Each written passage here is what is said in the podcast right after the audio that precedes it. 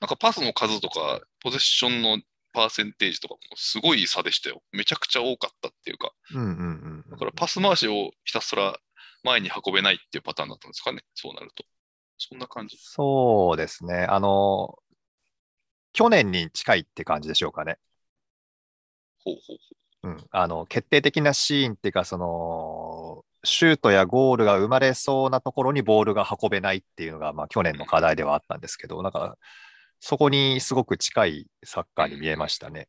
うんっていうのは、センターハーフの選手にほう。うん。ボールが入っ入ることがまず、まあ、はい入っていたのか、入る位置が低かったっていうのもあったし、うん。センターハーフの選手にボールが入っても、こう、前を向けずにうん、横とか後ろに出しているっていう感じが多かったですかね。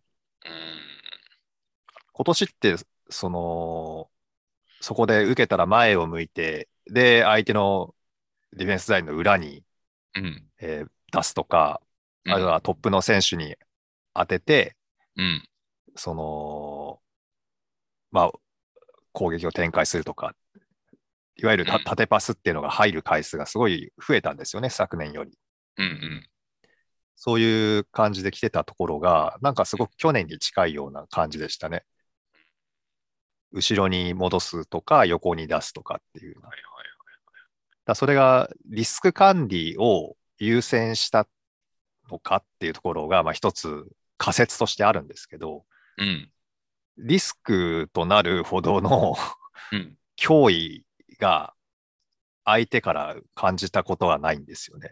あうん、まあ、プレッシングは確かに受けてましたけども、かわせないほどのものでもなかったと思いますしうん、だから、きっと、その、そのセンターハーフのところで、いつもと違う感じってのがあったんじゃないですかね。うん。うん。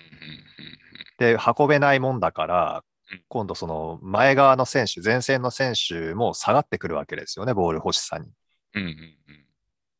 そうすると相手のラインと駆け引きする選手が減りますし、うん。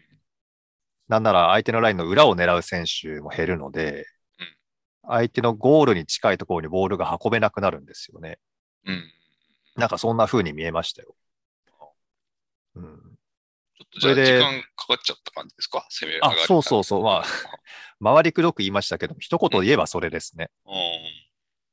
ボールを相手ゴールに近づけるのに、こう手数と時間がすごいかかってしまっているっていう感じでした。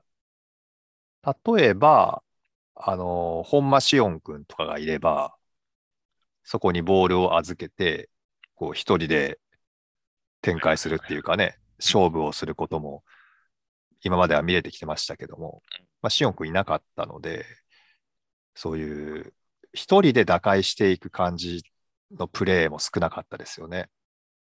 なるほどね。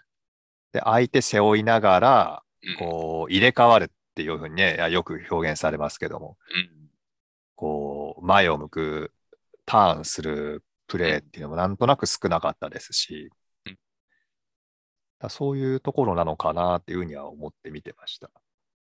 あの若い彼は打破できなかったですかあの、ぐいぐいいける。水戸君。あ、水戸くん。うん。水戸くんも、だからそのボールもらう位置が低くなりすぎちゃうんですよ。そのあ、ー全体的に後ろめな感じがあったので。うん。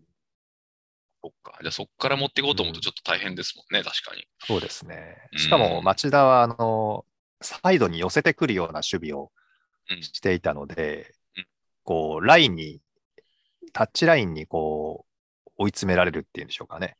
はい。そんな感じに見えましたね。そっか。で、失点の場面がね、うん。あのーこっちのディフェンスのマイケル・ジェームスさんとうん、新潟にもね、かつていたチョンテセさんのはいはいはいはい。ところで、あの、ファールで倒しちゃうんですよ。うん。うん。で、そこから、まあ、あの、相手のフリーキックがまず決められちゃうんですけど、あれはもうね、うんどうしようもないです。あんなの蹴られた日には。 うん。しかも距離もあったから、新潟としては、まあ、離れた位置で潰しといて OK みたいな感じだったんでしょうけどうん、まあ、あんなん決められたらもう、しょあうれがはない。ね、うん、うんビューティフルゴールですよ、言うたらもすごいゴールですよ、あう。れう。ん、